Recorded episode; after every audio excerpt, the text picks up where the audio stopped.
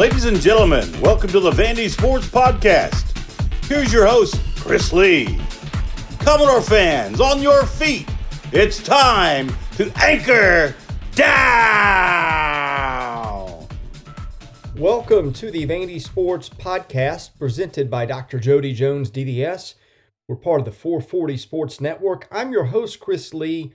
Our guest today, Chip Frederick, will talk Vanderbilt baseball. Chip appears on the guest line that's presented by Sutherland and Belk, a family owned injury law firm. If you or a loved one has been hurt in an accident, give Taylor or Russell a call. That number 615 846 6200. See what your rights are and if they can help.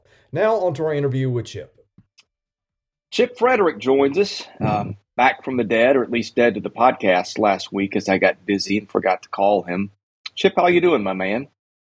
Everything's going all right, Chris. Hope uh, things are great with you. Um, you know, uh, Vanderbilt baseball is cruising along since we last talked, and 17 wins in a row is not bad. Nothing to, uh, not too shabby. Uh, I do think that um, you know you you see it in the post game press conferences. You see the the, the attitude that uh, Corbin has in his press conferences that there's still a, a measured part of the success that you want to have because you really don't know. I, I think this he knows his team's pretty good. I think he knows he's got some uh, a, a very good pitching staff, very young throwers on there that are probably uh, you know way light years ahead of where they thought they were. They were great prospects, so he's got to be pleased at that. But when you look back on the Hawaii's and the Wagners, and and you open up with Missouri, a team that is much better than they've been on paper, and I think talent wise, I don't know how many games they're going to win this year, but I think they're better. You still got to wonder heading into Columbia this weekend: is this going to be the first true test? Even though they got the Gamecocks got slept, swept last weekend, is when is Vanderbilt going to be hit in the mouth like they were against Oklahoma State? And are they going to be able to respond? But it, you'd rather have these victories total up. These guys are getting experience. Uh, they're getting to play in the SEC games. They're building up some confidence. But you just wonder uh, when is that going to happen? When's that moment going to happen? Like the Oklahoma State when they they play a peer team that's as talented as they are, that has the arms that Oklahoma State did, and the players in the field, and and uh, what how's this team going to react? The way they've been playing lately, you would think that's got to be a positive thing, but right now you, you, you look at the stats and 18-2 at this point is not bad. They're breaking every time they win a game they're breaking records for most consecutive wins in this era. So a lot of good things to talk about.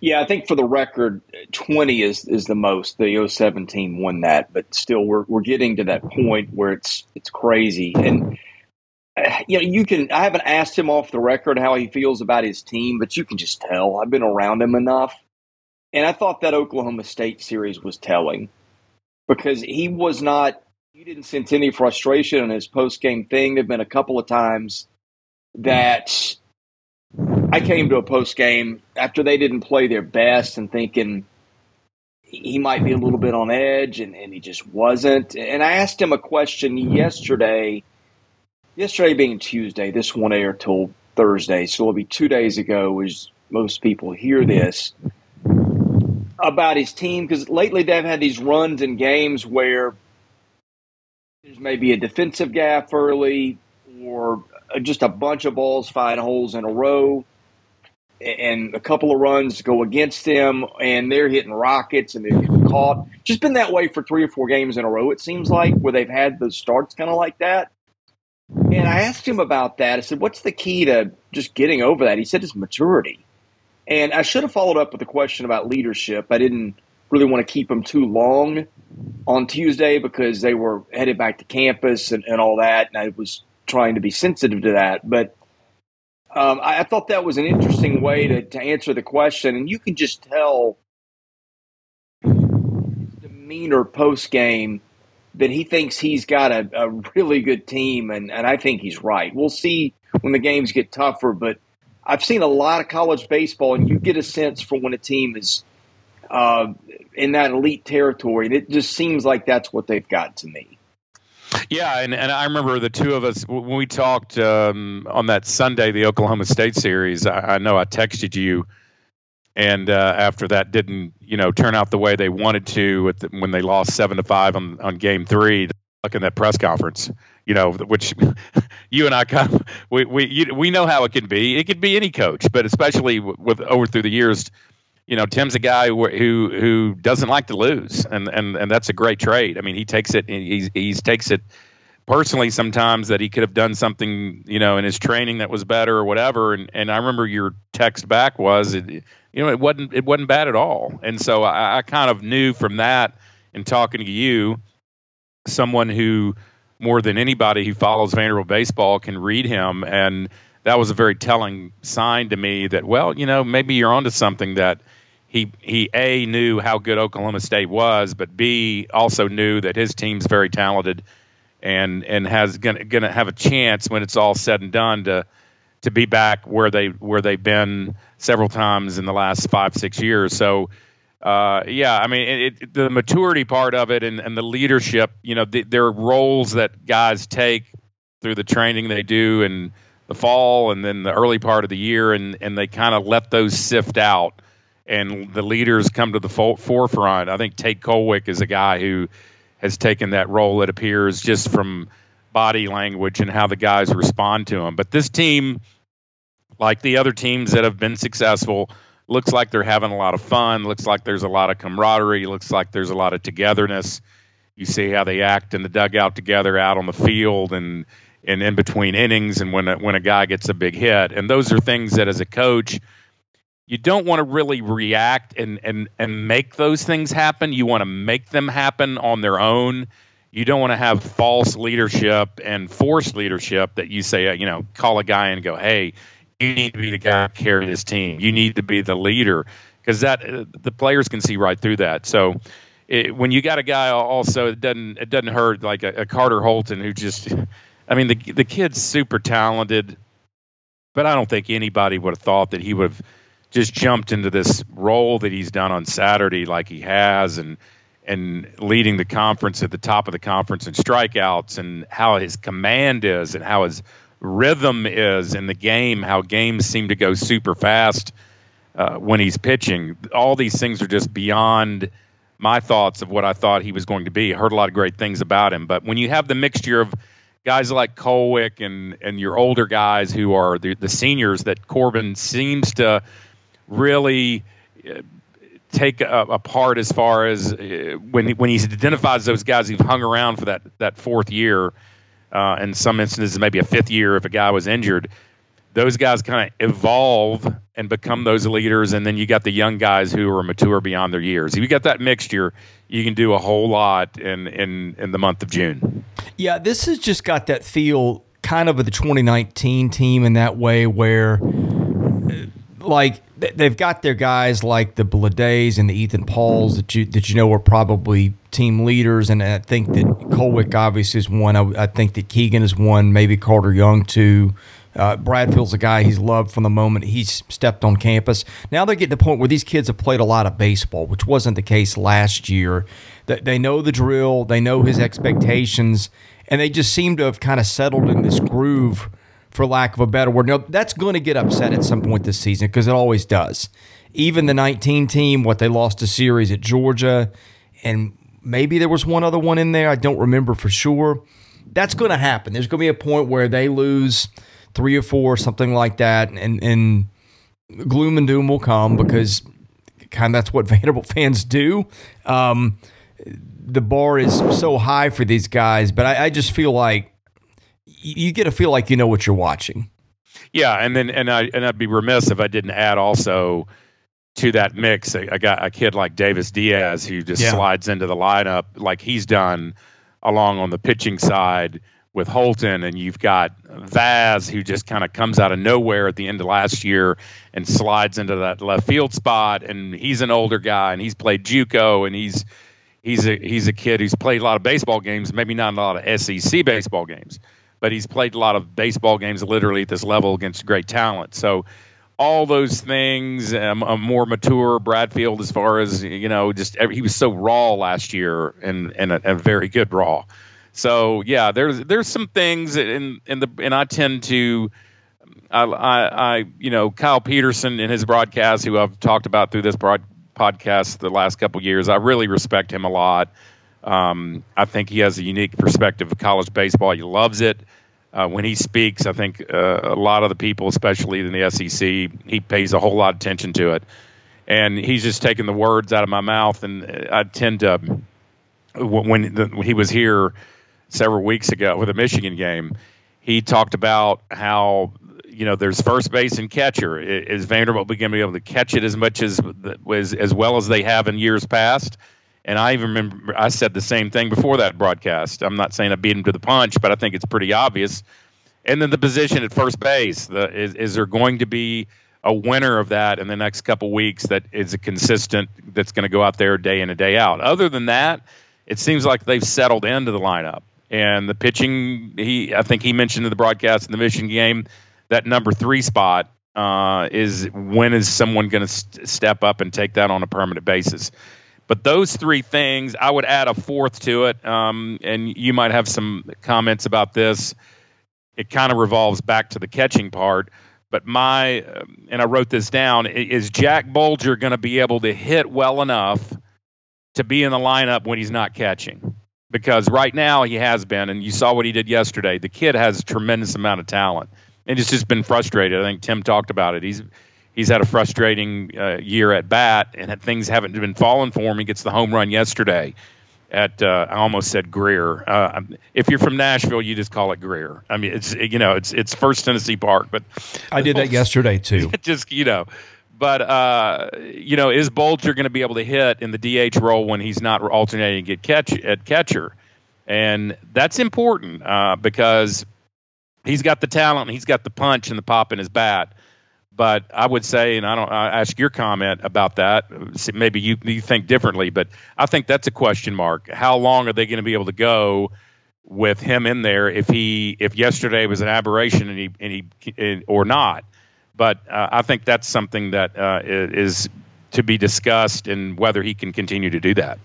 Yeah, I've been wondering about that myself. I wondered if he was maybe hurt because he's not hitting the ball with much authority. Um, my understanding is he's just pressing, and maybe yeah. maybe yesterday is what got him over. Yeah, and and and uh, we hope so because he's he's got the skills and and uh, you know, I think he and Keegan catch a little differently uh, their approach, and you don't know if they're going to settle into a, a, a, rotation as far as how they do it, and they're catching certain pitchers. Uh, I know that happened a couple years ago. Who was it that caught? I forgot what the rotation it was, but it was somebody who always caught a, a pitcher, a top line pitcher, and, and, my mind's running a blank. But was this the Delay Ellison era, or are we talking about something since? Mm, I'm I'm not sure. It was just I know it was within the last five years. Um, and you know a lot of a lot of teams will go with the same guy. You know all three games, but that's a lot of wear and tear in this league when you're going 27 innings and and and over a weekend, a three game series. So Bulger's going to have to. They've shown enough faith in him that he's he's going to be, you know, at least one of the three games back there. Yeah, but, uh, and you know, we we talked about a few weeks ago. Our team's going to be able to run on them. The speedy teams in the conference, or, or are they going to be able to throw guys out?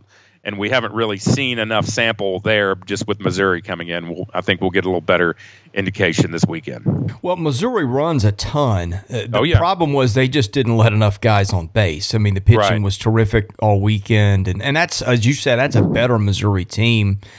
I don't know. I mean, defense has been the big thing where they just keep having these little hiccups, but they're they're all fixable. Um, and, and, even the throwing, I, there have been times where I felt like you see respectable results there. So I don't think it's a when when you're a team where everything is there and you got so much talent and there's not a lot of glaring weaknesses. That's where you shine the the spotlight, and I think that's where everybody's looking. And I'm not saying maybe, maybe it'll end up being a huge concern, but but I'm probably less concerned about it than I was coming in. I mean, I'll, I'll pull up the stat sheet, but it's not like teams have just run wild on them a, a month into the season. Yeah, seventeen to twenty three. Um, yeah, that's that's on the on the base path. Totally so, fine. Yeah, yeah, yeah. So, but uh, again, once once the teams you start playing the Tennessees and the you, you get down further the schedule and and uh, that that will we'll see how that goes. But um, I, I, think that um, overall, this league one weekend, it, there there's not you know you you got a South Carolina team that's we're playing this weekend who um, at ten and ten you, you you sit there and you say well you know look at the schedule and who they played and I mean South Carolina traditionally now, the last couple years, they haven't been the same South Carolina that had the run in Omaha, but they do have a two out of three uh, beating Texas at the time, the number one team in the country. So that they, they have the confidence and they have the wherewithal to say, you know, we can do that. You know, we can we can play with the top level teams, but they run into uh, a, just a, a UT team in Knoxville uh, over the weekend and they lose 8 3, 5 2, and 10 nothing on Sunday. So they're going to come in, and then they lose the Citadel last night. Yeah. Which, you know, that, that doesn't sit well. Uh, so this team, it could go either way for them. And, I, and I'm saying that, um, I'm not saying that their season's lost and, and, and um, you know, there's.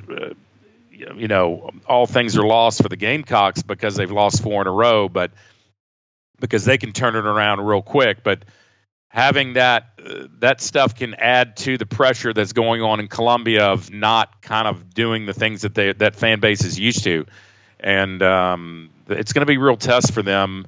Especially with you know a, a Vanderbilt team that's won that many games in a row. Yeah, I was thinking that too. It's a situation where the pressure starts to mount. I don't know that the the fan base is thrilled with Mark Kingston. I'm not on top of that enough to know. But I think when the bar was set where it was a decade ago, nobody's lived up to that since. And I just wonder is Vanderbilt going to be the looser team coming into that series? Or is, is the pressure of expectations going to start to get to Vanderbilt at some point? It's going to be really interesting to see uh, just the mental game when those two teams match up. Yeah, and you and you look and see how this league. I mean, I don't know how they do it. If it's a draw out of the hat as far as the rotation of who you play first. But I mean, if you draw a, you know, a, a Tennessee or an Ole Miss, you got to go to Oxford the first weekend of the season. You know, it, th- those things can be daunting task. Number one, you you can look at it one way, you get it out of the way, or or you look at it as this is going to be a real a test for our club to to go down there and play in that environment. I mean, I, I think we'll find out a whole lot about UT this weekend, and they're going to Oxford. It's going to be pretty weather. They're back from spring break, meaning Ole Miss is. There won't be a seat in the house, and that'll be a true test. So, you know, you open up once again. We talked about the, at the top of the podcast. You you get the benefit of opening up with the Missouri, who tested you on Sunday. You were not tested the first two games, and I was almost glad to see the Sunday game being closer, where this team had to take a punch and the, and they punched back and and responded. Um, but this league is unforgiving, and you start looking down the the the rest of the games and who you follow up with. There's really no breaks, and anybody can beat anybody. And I think Tim said that in the press conference. I mean, this Missouri team will scare some people, and they they've got the recruiting is in this class that he had this past year was much much better than it's been in the past. So it's um, a lot to be seen, and and this it's still. I mean, think about Mississippi State. I mean, you know that that team has uh, been an enigma since day one uh, when they lost early um, in some non-conference games, and they're they're falling out of the top 25. And as much as they're happy with what they've done, winning the national title, and those things, those folks are rabid, and they they'll forget that real fast um, if if they don't turn it around down there. So a lot going on in the SEC, but it's it's still early. This season of the Vandy Sports Podcast has been made possible by my friend Dr. Jody Jones, DDS. When it comes to general or cosmetic dentistry services, Jody is the best in Nashville. Just check out his client list, it testifies to that. He sees movie stars, music stars, athletes, coaches, you name it. Jody is the dentist of choice for stars in Nashville, but he sees regular folks like you and I as well. What people love about Jody's office is the ambiance. It's relaxing, it's friendly.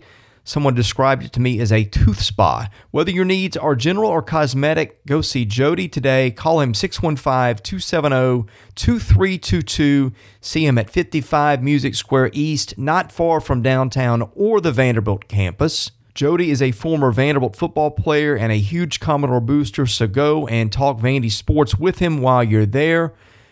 Go see Jody Jones today. Thank him for his support of this podcast because without it, this season would not be possible. I think the top four teams in this league in some order are Vandy, Tennessee, Arkansas, and Ole Miss. Um, you know, and I'm looking at it. I don't think that Vanderbilt plays a top half of this team, top half of this league team on the road until Arkansas, which will be the final series, final road series of the year. Auburn could get in that conversation I don't know what to think of Auburn right now, but the schedule is really lined up favorably for Vanderbilt. Yeah, and especially like you said, who who the uh, the home away uh, definitely f- favors the Commodores. Um, but looking down there, I mean, you know, no team. Well, three teams got swept: Missouri, Kentucky, and South Carolina. And uh, you know, you've got Vanderbilt, Tennessee swept, Arkansas swept, but the, so three teams, of course, swept, and three got swept. So there'll be some movement here, and the in uh, you know LSU still lurking back there at 15 and five and one and two of the conference. So they're and and you you still you know Texas A&M uh, took care of them, took two out of three. So this is uh, you, you look at the D1 baseball rankings, and the top five are SEC or soon to be SEC, all of them if you include Texas, Ole Miss, Texas, Arkansas, Vanderbilt, Tennessee in that order. You got Florida at eighth, uh, and then you get it, it, There's a little gap there between another SEC team, Georgia, um, at 17, LSU 21. So still a lot of um, still in that top five if you include Texas for future purposes. Uh, pretty uh, pretty uh, heavy dominance of the SEC. Well, I want I want to see these teams play real teams, which is coming when they play each other. Uh, in fact, I didn't I didn't think the first weekend slate was great. I thought there was some mismatches in there. We're like, I'll give an example. I think that Kentucky Arkansas could have been a lot more interesting if that was in Kentucky, but it wasn't. Right. Um, so I, I just feel like we're five weeks into this and we don't know. Well, we know we know more than we did, but um, you, you kind of have to withhold judgment till the games are more competitive. But one thing that looks to be the case right now. I think that it seems to me like Vanderbilt and Tennessee are a lap ahead of the rest of the teams in this league when it comes to pitching. Arkansas might be the team out there, surprisingly, having lost Peyton Pallette, uh, that, that, might be in competition for that third spot. Um, you know, Georgia's has not been what I thought it would be. Uh, Florida has got a case, but Florida's Florida's got some really good arms at the top, but the depth is an issue. But statistically speaking, Vanderbilt and, and Tennessee are just uh, way out in front in terms of, of the pitching so far. Right, and and what was surprising to me about the Georgia, it, it, it, Georgia winning two out of three, like they did, but you know Georgia gave up a lot of runs in their wins. Gave up and twenty then, yeah, in the loss too. Right in the loss, but but some of the ga- those games were inflated, so you wonder what's going on there on, on the pitching side, a lot of offense, and and you know on UT side, UT's just super confident. I mean they they've they sort of just picked right up where they left off the the confidence, the swagger. They got the you know the small park, the angles out there in the outfield where the ball just seems to launch uh, out of there, and they're they're playing to that advantage and. Uh, so there, there's a lot of confidence going on in there. So I agree with your assessment of the top four. Uh, I couldn't change any of that order. And like you said, no particular order. That'll all figure out themselves. And there might be a surprise team come in uh, and break into that pack. Who do you think gets the ball on Sunday?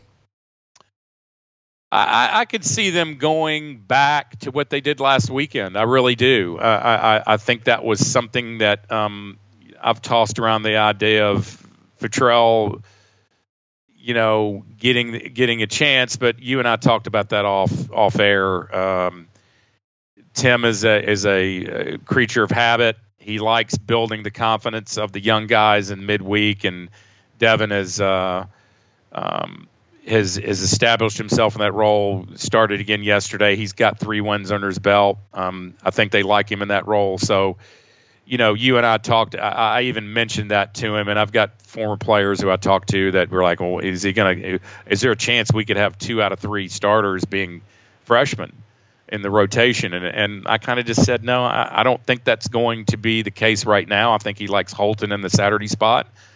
But if you look back on, you know, you know, Hunter uh, Owen got the start on Sunday, right? That's who got the correct weekend. And and he, if you didn't see it, he performed better than the box score showed. Yeah, oh yeah, and I watched that. Um, I was just thinking back, trying to scramble my brain, but yeah, you know, and that's his. It, it was good to get him in that role on Sunday. I thought because you never can have too many uh, starting pitchers or pitchers with that experience, but you're you know you don't know what's going on with Maldonado with the uh, the oblique. Um, that's something that you got to be careful with, and you can't rush. Uh, so th- they've got some options. I think some guys are feeling, you know, Berkwich looks like he's a one inning max, two inning guy. Get a left handed hitter out here and there, and he does he's doing it really well. Um, Schultz has kind of fallen into that role where he could be a multiple game guy. He's not an overpowering, uh, you know, closer. He throws the ball hard. Uh, I don't know if his stuff is is as good as what Maldonado was last year. And then to me, though, you know, you just forget about Christian Little somewhat. That here's a guy the way he threw last year in the SEC tournament that everybody harkens back to, and their memory of what he could be.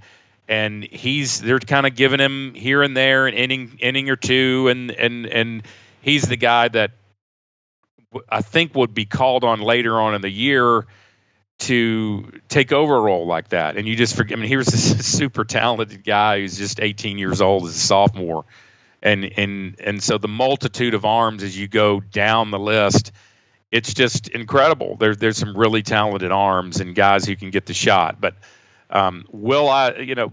Do I think Hunter Owen is the Sunday starter in mid-April? I don't know. I, I really can't say that. I kind of say no but uh, that's just my guess. I think Hunter can be used, and and you look at what he's done on the on 27 strikeouts in 17 innings. Uh, that's an, that's outstanding. But I don't know if it's uh, you know if, if you're using staff, if you're going staff philosophy, and they had they had everything at their disposal. Chris Sunday, they could use whoever they wanted to, and it was almost like they knew they were probably going to go staff on Sunday. So there's a multitude of options, but um, if you ask me, I don't think Hunter would be the starter in late April. If he's the third starter, wouldn't surprise me. And if it if he's doing well, you could do that three or four innings on Sunday. But something tells me um, it's 50-50 on that. Do you want to hear something crazy? Um, I'm gonna see if you can get this. Pitchers who've got over five innings on this staff this year. Who's got the highest strikeout rate? Strikeout rate being uh, the percentage of hitters that you have faced that you have struck out. Uh, not Holton. Well, I mean, is it Holton? no, he's he's second. Is it Hunter Owen? I mean, no. Uh, let's see here. Hmm. Who is it? Thomas Schultz. Yeah. Okay.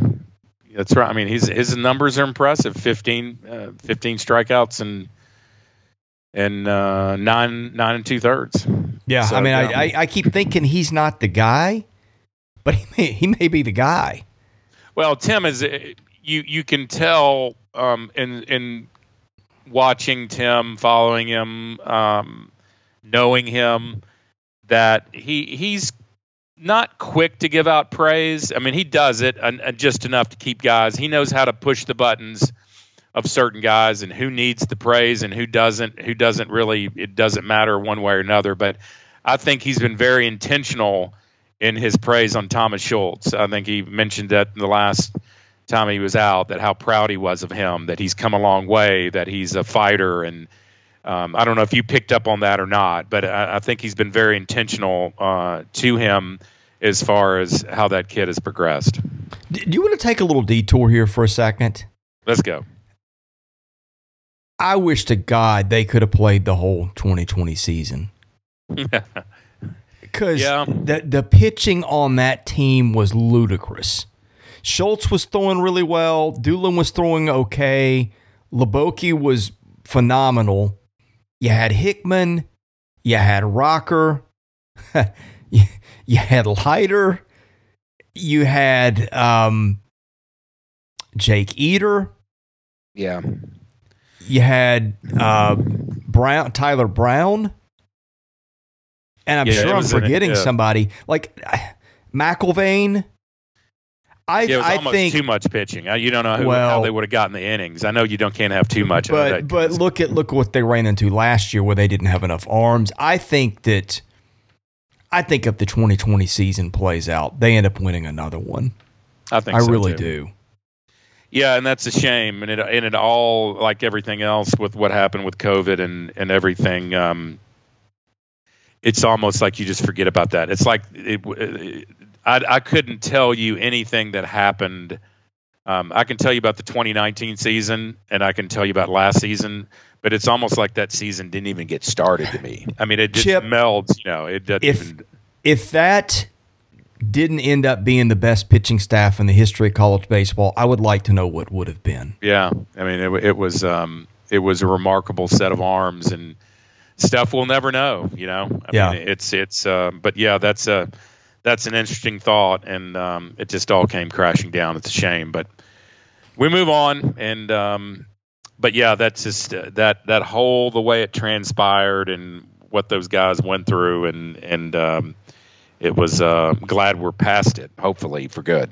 Well, and, and this one I think has got a chance to be pretty special in its own right. Um, I, I don't know how much people are really watching Devin Futrell because he's pitching on weekdays. That kid's special, man. The the velo, I know the velo doesn't make your eyes fall out, but he just got command of so many pitches. He can throw whatever at any point in the count. It seems like that's just so tough to hit, and to see that out of a freshman. I mean, th- this kid's rare.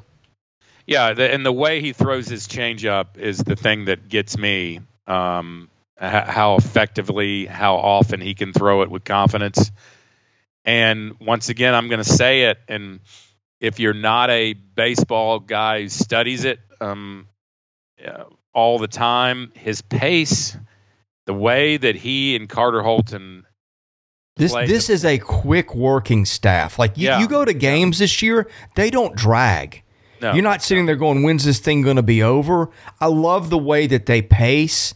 I just think it's so much easier to watch, and college baseball would just be so much better off if if everything flowed the way the games do when they pitch. Now, look, some of that is when they're not letting runners on base, and and not everybody's going to be able to do it like they do it, but.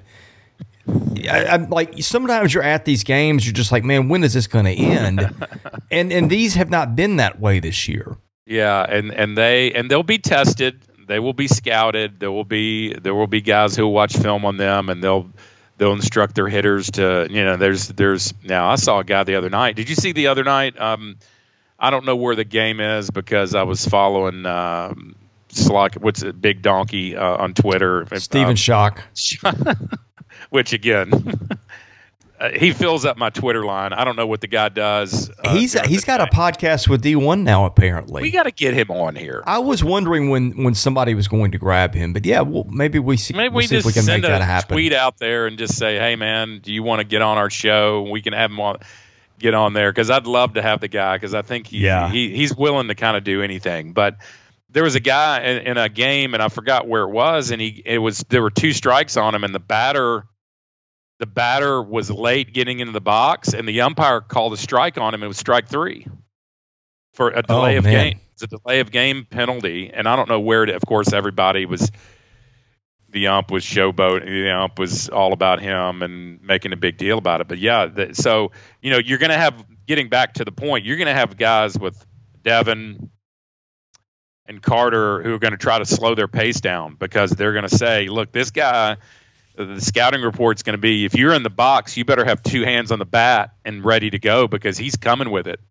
Um, he's going to come to the plate with it, and and that can disrupt a hitter's timing and and so that mind game that can happen. So there's going to be, I think that happened a little bit. Um, didn't that happen in Oklahoma State? I think that they, uh, Corbin said after the game that they kind of got into his, he thought his pace got uh, disrupted a little bit. Carter Holton, at least. Yeah, uh, yeah, when- he sped up. Yeah. So, um, so when you're trying to go fast and guys are, are sitting there and they call time or they step out of the box, so that that, that can so that, that'll definitely be some times, and it'll be good to see too as we go to Columbia this weekend. You know, we played we played 20 games um, overall, and you know, 14 of them have been at home. But to go and, and I was impressed with the Hawaii series, how their crowd their crowd was into it. Of course, there's that is their pro team in Hawaii, sort of um, baseball wise. I mean, that's what they turn to. Um, but to go into these environments that Holton and these guys haven't been into, some of the young guys, uh, as far as SEC, these crowds are going to be against them. That'll be a learning moment too. We'll see how these guys react. I think already we have seen what we think is going to happen, but you just never know. Well, I think one thing that, that's big is that some of these guys, even though it didn't go so well last year, pitched on that huge stage in Omaha, and they're basically pitching road games. Um, and I think once you've gone through that a couple of times, and it was Owen and Reilly and Little, and I think just the benefit of having that experience, you would think would help. Oh yeah, and even Christian Little, you know, he was 17 at the time and was pitching in Omaha, uh, and um, got that experience. Didn't do that great uh, comparatively. You know, he he, he uh, I don't think there was anything. I think Mississippi State and 19,000 other people that were there pulling for them, or however many there were, maybe 20,000. Uh, it felt like 100,000. Uh, but um, you know, so he's got even he got that experience, and, and maybe not pitching like you said that they did that well, but they've got that behind them, and they've seen that and experienced it uh, and been in that environment. Sneaky little storyline here. Brett Hansen started to become a little bit more a part of things. Yeah, and and uh, you know you, you wonder. I mean, he got he got himself two innings. He he's he's just an unknown still. I don't I don't know how often they're going to throw him out there, but there are guys like that. You know, there there's you know uh, Jack Anderson's started. You know, he there was something I think you asked him in the post game about. Did you see something in Jack he didn't like? Because he was getting the ball. He was getting throughout. You know, he'd been in six games up to the Missouri game. He'd been in five and only four and two thirds, but he was getting some the ball in some key situations. And and uh, you know, he's an experienced guy. He's a, played at Princeton for several years and one of their better pitchers. So there are guys on this staff up and down that when they get their chance, they're they're going to be called upon, and and some of them the leash is going to be a little shorter than others, but. Um, he's one that you know it doesn't hurt. I mean, Hansen's an older guy, right? For I mean, what's his age?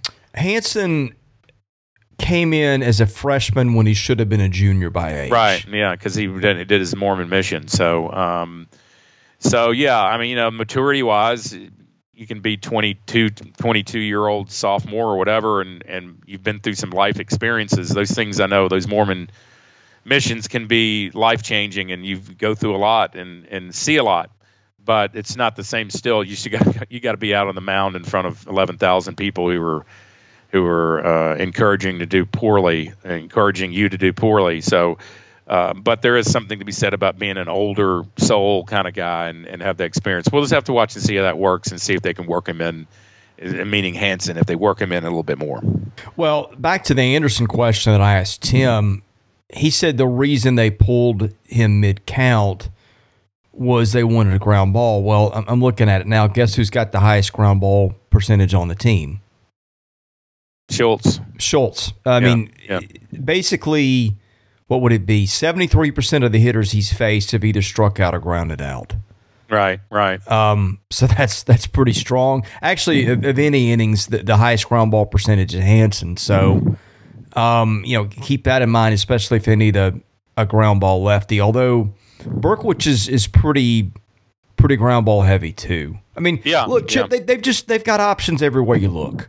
You know, yeah. and and here we are with Christian Little in the background too, and you know, if, if that pops, then God help you facing these guys. If Christian Little, and I texted you this the other day at the game, if Christian Little can figure out uh, the stretch position uh, compared to the windup, he's such a different pitcher to me in the windup than he is in the stretch.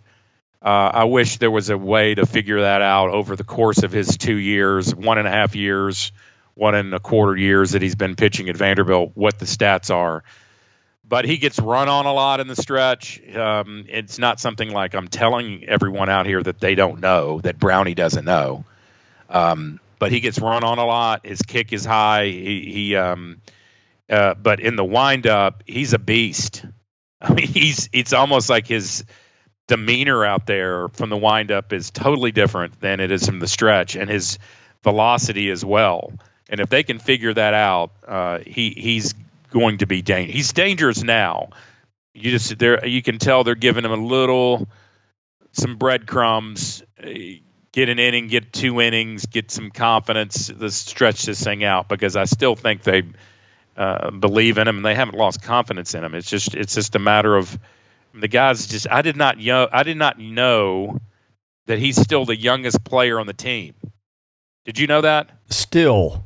Yeah, he as a sophomore. That's crazy. So I don't think he turns uh, 19 until June or July. So uh, you know, that's something to be. You know, that's just a something to remember. Keep remembering. I don't care how talented you are. You you still have, have only been here on the earth so many days to mature and go through life experiences. So uh, again, it, finishing up on him, if if he can figure that out. Um, then I think uh, you know because he's almost he if he did figure it out, maybe he could be a closer. As hard as he throws, inning yeah. or two, but but I just don't know if they if if from the stretch position um, they're willing to do that right now. Their pitching staff next year, presuming no injuries or whatever, Holton, Patrick Reilly, Hunter Owen, Futrell, uh, Little, Grayson Moore, Bryce Cunningham, Berkwich Hansen. Uh, you know, then you got the other guys, Grayson Carter, Ginther, Bradley, Evans. One of those guys will step up, and that that's just in addition to whoever shows up from the freshman class. Right, right. It's just an excess of riches. You just got to keep going. So yeah, I mean, I, I, like the way this is going because all of a sudden you've got a lineup that you look at, and you're like experience, experience, experience, just all over the field. Um, and, and in this pitching, and I just, I just think they're going to be really tough to beat. Yeah, and, and one thing that uh, I was going to ask you your comment about, you know, you um, I know that Parker Noland was a guy who was, you know, the, I'm not saying the third base position was his to lose because Davis Diaz took it over pretty quick, but that kid when he gets his when he when he hits the ball on the screws, he he's I know he's only batting 222, but I think the talent is there, and, and I'm just looking, changing the subject a little bit, but as far as guys who is is there a Vaz on this team is there a you know you got LaNeve lurking back there? He's hitting 188, but is there a guy on the on the non-starters who could bust out? Uh, I don't know what you think of that, but there's looking up and down there. Uh, there's some still some talented kids who who are waiting to get at bats, and you know. It, what do you do? You think that there's a guy out there in in that mold of that to come um, in? Um, I suspect this is their nine. And right. this, this, let me let me just go every position on the field.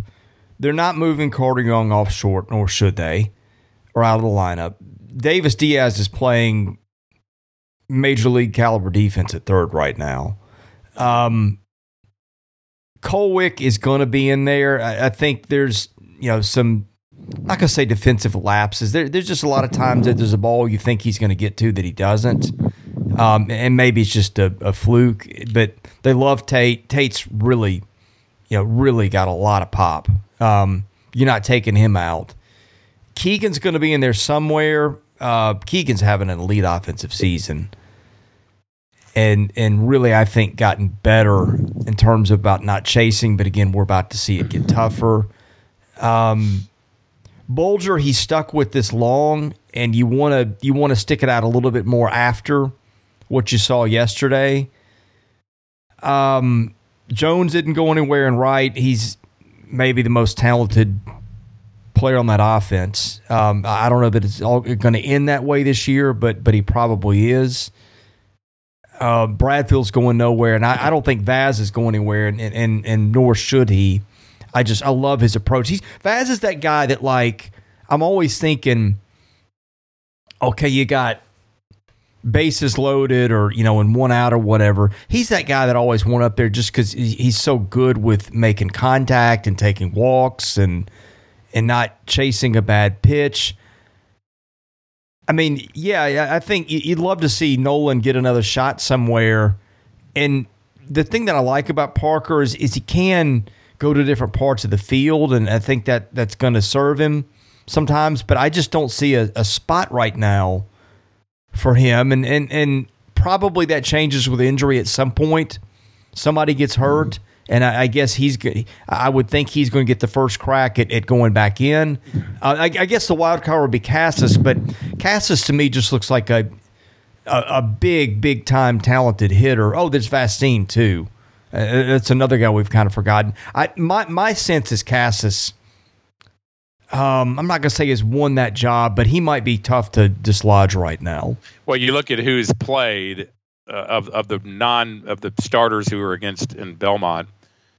Casas has played in 13 games, and Noland has played in 15 of the of the 19. And then there's a drop off after that. So those two guys seem like they're the ones who are um, getting the the second chance, the, the next tier, they're getting their shot. Um, uh, you know, LaNeve has played in nine games, Vastine's played in nine games, and then there's a con- and then McKenzie. But after that, there's kind of a a drop off. So I, I, don't think that uh, we're not going to fool anybody to think that Vanderbilt's going to go throughout the year without having an injury. I mean, look what it, it happens every year. Somebody's going to get banged up. We hope not, but you saw what happened with Carter Young last year, and he had players step up. But uh, this team looks like, uh, you know, I, I think that uh, going back to Kolwyck, Kolwyck's really changed his body. I mean, that kid has gotten stronger uh, a lot of work in the weight room. I'm sure he just looks different. Uh, several of the players look like that. Just look uh, um, like they bulked up and gotten stronger. So if an injury does happen, you know they're they're definitely four or five guys in there that could step up and, and pick up the slack. But as you, I, I agree with your comment. I think that they're pretty much settled on the nine, but there's some there's some questions as far as first base long term and uh, the DH. I, I, said that two weeks ago. First base and who if if Bulger's going to be able to hit when he doesn't catch, if they're going to st- or try something else. Any other baseball related thoughts? Baseball related thoughts. Um, yeah, I've got one. I'll toss this out here because I've heard it talked about. Um, I'm a person of free market, believes in free market enterprise. I know there's some people who do not um, for whatever reason, but have you seen the prices, the ticket prices at the Hawk for some of these games that are on StubHub? Uh, no, fortunately, I'm not ever looking there because well, I'm never never buying. Now, my family is on occasion, although that hasn't been the case this year.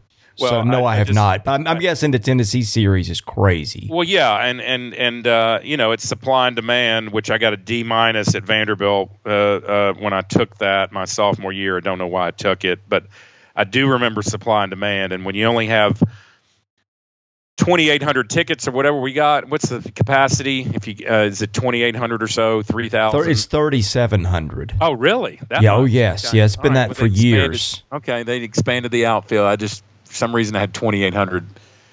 Uh, so you got 30. So you know, and you're playing well. You're won a couple World Series titles, and you've won. Uh, you know 17 18 games in a row and things are going well and then you've got a team like tennessee who um, is rolling in here and the only way those guys can get into the ballpark is when the, you know they buy stubhub tickets or whatever. They're not going to be selling those things uh, and, you know the, the season tickets in the bowl are sold out i don't think you can get them in the outfield. But there are tickets on there for $500 a piece. Oh my goodness. Um, that sold behind home plate uh, for Saturday, Friday, and Saturday's uh. games. So we're talking, um, you know, and I'm sure they're.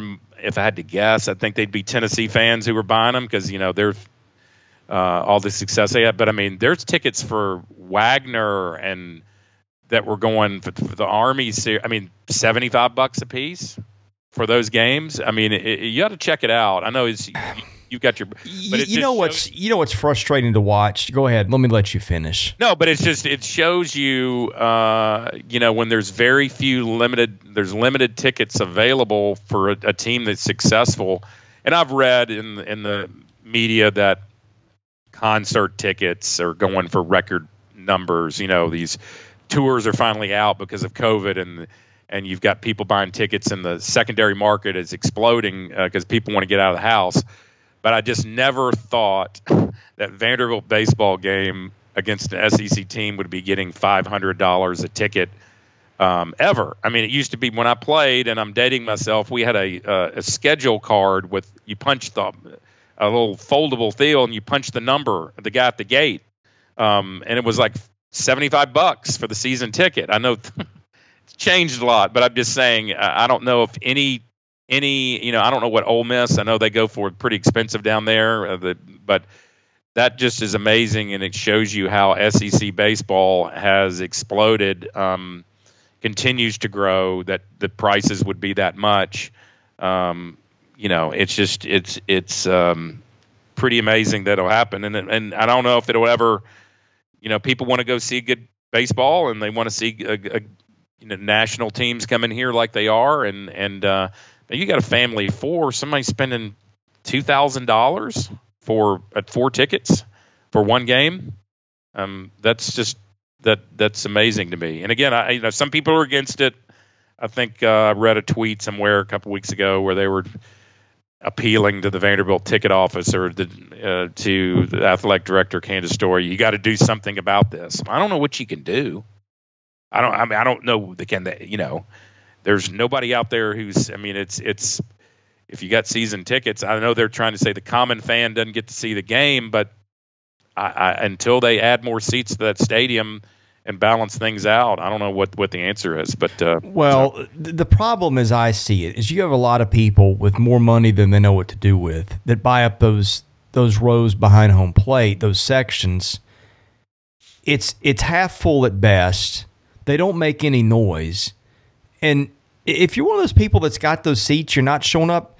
Sell them or give them away to somebody. There are people that want the park that can't get in. I just I don't like seeing that. Every time you turn on the TV and, and you see the first few rows, it, it's Maggie Corbin and you know a, a, guy with a radar gun. I just right. think it's a bad look for the program. Yeah, and and there have been some things that I know. Um, I was involved in, and when Tim came on, like year six or seven, the, the champion circle before that was started, we talked about some different things, and I think they instituted what LSU does where LSU uh, will let people come in in like the second or third inning. They'll sell them general admission tickets and they'll eyeball uh, the tickets and say, "All right, we got looks like we got 100 tickets open," and they'll sell those, and so they're double selling the seat. And yeah. you have to move if if the original ticket owner comes in the third inning, you got to leave. But at least they're getting people in the stand. So I, I do get your point, and I agree. There's some people over there who have season tickets who maybe go to five games a year. I got a buddy of mine in Memphis who who who played with played with me and he bought season tickets and he really buys them to get so he can get regional tickets. Um, so he you know, but he he'll send them to people, he'll sell them, transfer them, whatever, but not all the time. So it's it's a thing that I yeah you want the true fans to to to get there and to be there. Uh, I'm not saying when I say supply and demand deal with it, I'm not really saying deal with it, but I'm just saying it's what remarkable to me that and we'll see how we follow it when they the big teams roll in here, I think it'll be pretty packed out, uh, and yeah, and you'll see that. I do too. They, they need to put a deck over the infield, just for a number of reasons. But that would, you know, yeah. then you could. I, I'm worried.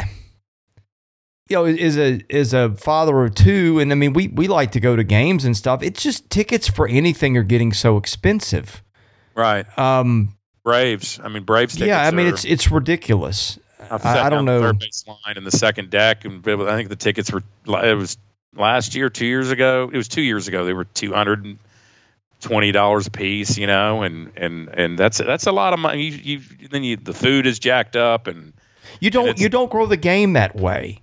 Right, right. I mean, I grew up. My best memory as a kid going to the ballpark with my dad price, you know, no, it was different, but you know, we didn't have pro sports, but price wasn't an obstacle, and I got to got to love baseball that way. I'm just not sure, and this is at all levels, um, that that's going to happen in the way it did for you and I.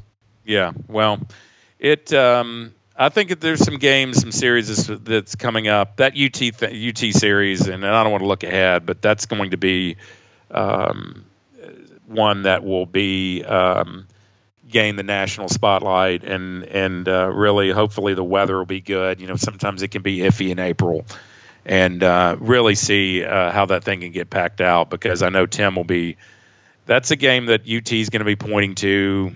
Uh, depending on how they do this weekend, and if they're coming in here on a roll, I think that that will get some national exposure. But there's yeah. several of those coming up, uh, several of those coming up in the, in the schedule. I'm I'm saving my thoughts for next week because I want to ration them on that. But that that's sure. going to be wild. Um, thoughts on the logo?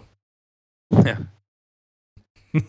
um, you know, uh, I um, I really like the Star V. Um, and I really haven't seen any any. Uh, you know, you're going to see if you see whether it's your board, which I categorize your board as being diehard Vanderbilt fans and long term. There's some maybe some people who are just joining the fray, but you got a lot of guys who've suffered through a lot. And you've seen it, and and um, so you're not. I don't. I don't think I've seen anything on there on your board. I just kind of I was trolling around there today, and I didn't see anybody who liked it. I didn't. I haven't seen one person who's liked it. No. I don't know if that's just the sample size of, eh, like I said, of um, of people who are on your board or people on Twitter or whatever. Um, you know, when it, it, just it seems a little Missouri-ish, the font. yes, my, I thought about that too. Which I hate. Oh, Missouri's Missouri's is awful. And my son even said, "Hey, Dad, why do those? Why does Missouri have that why do their numbers look like that? You know, it's almost like a Tron, that computer game that you. Uh, you remember? I'm dating myself yes. there. Remember that? Just yes. that futuristic font. So I, I don't know. I'm I'm more of a um, whatever it is. I'd, I'd really like some consistency and stick with it and quit changing. Um, you know, quit changing fonts and logos and jerseys and shades and but I mean, I, they've gone all in on it. I mean, you go on the website and the logo. They even had the logo up, and you notice with my son's very observant, both of them, twelve years old and nine years old. He looks at the game last night at, at, against Dayton, and he said, "Dad, they have the new logo on the scoreboard at Dayton." Oh uh, boy! He saw it on television. They had it, you know, I guess the NIT information. So they already had it out there. So this is something that's been in the can for a long time, and they've just popped it out. Um, uh, it needed to stay in the can. right. So I, I, just want some consistency, and and uh, you know, if you win, people like the logo. If it's whatever, I saw Brandon Barca commented it on today on Twitter. I happened to see that the the former media was he media um what was he in the uh yeah Bar- athletics Barca man I love that yeah, guy the hot great dog, dude the hot dog man um dressed yeah. up in the hot dog suit I loved him when he did that he was like yeah. a, and that was not his personality no not not at all not at all not like that that was the greatest thing about that because I spent some time with him at the regional several years ago in Charlottesville when we went up there and, and we were at a restaurant. We hung out with him a little bit and just quiet guy. I mean, just you know, very quiet. Not okay. Can I kind of interrupt? Yeah. They they had money to pay somebody for a new logo they didn't need to design this for two years. They lost Barca because they they couldn't just pay him a decent wage. Yeah, I know. They, they just know. this is. I've, I've tried to keep my mouth shut lately, just because it's just always low hanging fruit, and I think it just wears everybody out, including me. But I mean, the, the day they released the, the logo, what like I, w- I would say, you tell me if I'm wrong, Chip.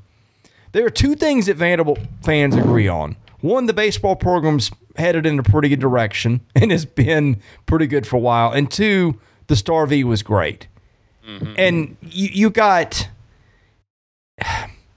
on the day Tennessee pays eight million dollars to to sign a five star quarterback Vandy's out changing the logo.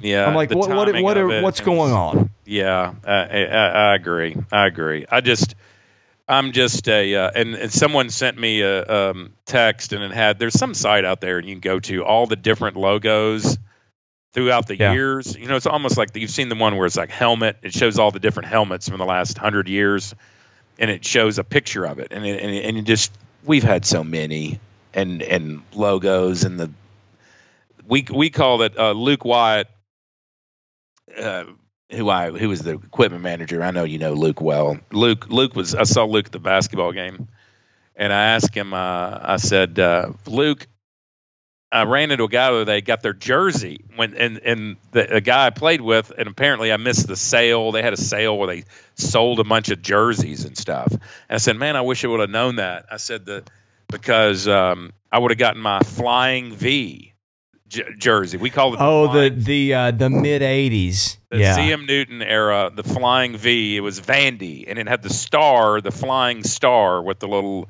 Uh, marks coming off of it like it was shooting through the universe, uh, which was one of the worst logos. And then the other than the Vanderbilt V with the person with the sword. The DiNardo helmets were Yeah. awful. so yeah, Um, there, there, there's so much you could say. The, the ju- Star V is such a good look, man. I mean, look, eh, I know, I know they're listening, and let me just tell you, if you guys want to make a slam dunk good decision, and I don't care how much you have to tuck your tail, just can it. Go back to the Star V. If you want a small win, um, take the, the what people are calling the chubby V and put it on the star, but don't don't don't make it oversized. You know, make it a little. I don't know. Just just take what you had that worked, and and take your loss and go home. I don't Yeah. care what money you spent. Like this, this is an easy one, Chip. It's not you saw- hard. did you see the? I mean, in- on the press release. I mean, it's not like they just came up with this, Chris. They had the colors. You know how UT has a specific orange where it, it's not. You know, you can. There's a UT orange, and it's a. It's a. There's a number for it, and it's got this much orange and a dot of white. in Pan. Pantone and X colors, and and I will give them. I, I will say this: that's a good step. Yeah, Pick I your don't mind. colors, stick with them. That that's that was the one good part of this. But the, the the logo, I just think when when everybody has the same reaction, no, you're not smarter than everybody else. You're just wrong. Well, the, uh, as I told you before, we and we can end it on this because we'll, we'll be here till nightfall. But I mean, are we not going to be able to wear if you're really going to brand it? Is does that mean the old school? Because I think the Vanderbilt, um, the Vanderbilt uniforms they wore last night, um, the the old school is their best look. And I heard they had a black version of that, a black jersey. I saw a picture of it. Oh, ago. I think those are cool looking uniforms. The old Perry Wallace The- look. yeah, the Perry I, Wallace. I yeah. like them. So they've, the- they've done some good things here. Recently. Like I thought that their football uniforms under James Franklin were the best ones I've seen. That's not that far in the rearview mirror. Um, I didn't mind a lot of the uniforms I had for football last year. Now I hated taking the Star V away, but like they're making some progress with these things. But see, now here's the thing, Chip. If you go with that, now you got to go and you got to sand that off Memorial Gym's floor. You mm-hmm. got to replace all the the uniform. I'm like, you're just going to throw bad money after bad money, and you could use it for. Heck, you take take the money and put a second deck over the infield. I mean, do do something with it, but don't do this. But I mean, yeah, and then are the throwback uniforms out for baseball? Is the are the um, uh, friends of mine jokingly from other schools call them the prison uniforms that they wear on Friday night in baseball, the black Yeah. pinstripes. Are are those gone? Because that's Now I'm a- I'm not I'm not as crazy about the uniforms as some of the people are, but it's become kind of an iconic thing, and I get it. Now the, the one thing that I've always hated about the baseball uniforms is I, I did not understand why the star V is not on the hat. I've I've always hated the block V. I hated the old one. I don't like the one they have now. That's one thing that I think they've missed something. It's again for a school where you cannot use the word iconic very often. It's iconic. It's great design. It is simple. The color scheme's great. Um, I'm, I'm just, I think everybody was floored, and I am too. yeah, it, we'll see how that goes. Um, if there's enough backlash, or if there's st- right now they seem like they're settled on it, uh, all in. But um, again, I haven't seen many people say, "What a great looking." Uh, I mean, you know, um, what a great looking change. No, No, but- nobody has said that. nobody Right. has said that. That's right. That's right. Um, Well, let me tell you about the real estate business. Uh, and it's crazy, Chris. Um, at Fridrich and Clark Realty, my company uh, that I own with my brother, we've been around since 1961. As, as far as a company, we got two offices. But the real estate market, it, it remains hot. It, there's not a lot of inventory out there. There's a great article in the Nashville Business Journal that I saw this week. And if you get a chance, if you subscribe to that, if you're a listener, it talks about buying a home in 2011 versus buying a home in 2022 what that was like, the differences between buying now and and buying then, and it's just a whole different ball game. And they lay out the steps that you had to do in 2011 versus all the things you had to do, six or seven steps, and being not just a, a pre uh, pre qualify letter. You got to have a pre approval letter, and the th- hoops that you have to jump through in order to be considered when you make a purchase offer on a house. What does that have to do with our company? We have over 180 agents who know how to get that done for you, who know how to play the game, who know have the contacts in this area. You can't be an amateur and go out there by yourself and do it if you're on the buy on the buy side and the sell side as well. So our agents are professional. They do it for a living. They're not part timers. We have the experience. And with inventories being as low as it is now, you need that person to that professional advocate to work for you and to uh, get through the red tape. And that's where Fridrich and Clark comes into play and, and, and I promote our company and my brother and I's company. So look us on the web at fridrichandclark.com. We've talked to some of the listeners of this podcast and have helped them. Uh, several, two have, have, have actually contacted nice. our and me and and um, and used our agents or said that they used one of our agents. So we appreciate that. But we're Vanderbilt folks. So if you're listening to this, you have a, um, an affinity for the Commodores. Well, so do we. And and uh, we've been around. My father played basketball there. I played baseball. So we're Vanderbilt people. So we'd love to help you out. It's a scary market out there. You're going to make a lot of money if you sell, but where are you going to go? And that's the problem. If you want to stay in this area, we can help you with all those uh, answers and be glad to. So 615 327 4800. You can ask for me and love to help you through that process and, and, and hold your hand and, and get the job done for you. Should be a fun week of baseball ahead. Should be a really fun week next week as we'll talk about uh, Tennessee and, and, a game with uh, my alma mater, Lipscomb, in between. Uh, which, I, by the way, I love those games. Yeah, they're they're At First, like first Horizon. I, I, just that that's the first time we'd gotten to go since 2019 because of of weather and COVID, and, and man, that was just. I I just love being in that park. So yeah, glad that they uh, got to play over there. I, I, wish people would have seen it, but I understand the situation. It's just staffing and and uh, yeah, you know. But uh, we'll um, next week. Hopefully, the weather will work out for that game too. There were a lot of people there. There's a restaurant uh, yeah. near the third base foul pole, and that, that porch was packed. That was a that was heads up thinking by. Uh, I don't know if it was just people there eating anyway yeah. or Vanderbilt fans, but that was a that was a really cool view of the game yesterday. Yeah, yeah. So, all right, Chip, all right, we'll see you next week. Okay, man. Take care. Thank you for listening to today's episode. We thank our presenting sponsor, Jody Jones DDS. We thank our other sponsors, Sutherland and Belk and MyPerfectFranchise.net. If you're interested in sponsoring this podcast, and that's how we make this work, please email me at chrisley70 at gmail.com.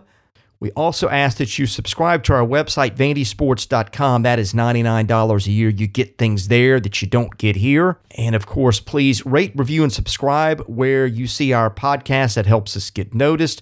Be sure to follow us on Twitter at VandySports.com. Follow me at Chris Lee 70 and finally, subscribe to our Vandy Sports YouTube channel as well. Thank you for listening to the Vandy Sports Podcast, which is part of the 440 Network. I'm your host, Chris Lee. We'll catch you with another episode coming very soon.